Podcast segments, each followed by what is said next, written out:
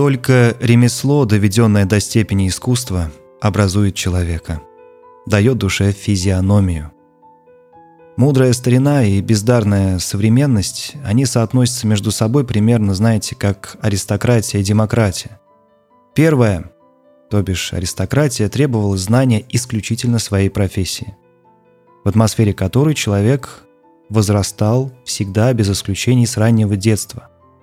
Вторая – демократия, напротив, ищет поверхностных знаний обо всем на свете, возводя в культ принцип энциклопедизма, то есть знания ради знания. Семья и школа с некоторых пор как будто нарочно устраиваются у нас таким образом, чтобы молодежь ничего как следует не умела и обо всем на свете могла судачить. А раньше было не так. В прежние века знание не было отвлеченным. Оно сливалось с трудовой профессией. То есть еще с пеленочного возраста фактически люди учились какой-то отдельной специальности, перенимая ее от отцов и дедов, от сословия или цеха, в которых родились.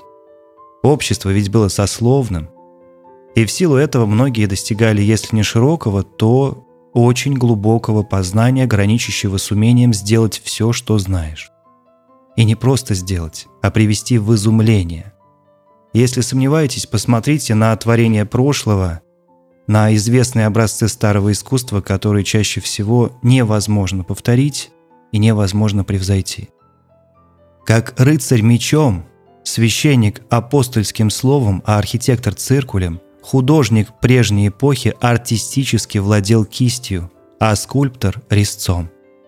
И всякий, втянувшийся в свою специальность, невольно принимал характер деловой, законченный, цельный.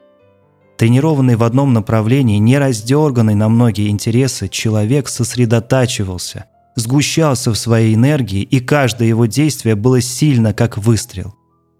Вот сравните теперь с этим современного интеллигента, общеобразованного, так сказать, и ни к чему, по сути, не направленного. Он может иметь те же силы, что и его предок, но эти силы, подобные пороху, зажженному в открытом месте, дают вспышку и не дают работы. Они рассеиваются вместо одного по всевозможным радиусам, растворяясь в пространстве. Мы все учились понемногу, чему-нибудь и как-нибудь. С презрением замечает Пушкин о наползании вот этой черной тучи общеобразованчества, которой он коснулся сам. И не будь Пушкин великий поэт, то есть не имей он одной поглощавшей его страсти, он был бы одним из бесчисленных невежд, из которых до сих пор и состоит наше, в кавычках, образованное общество.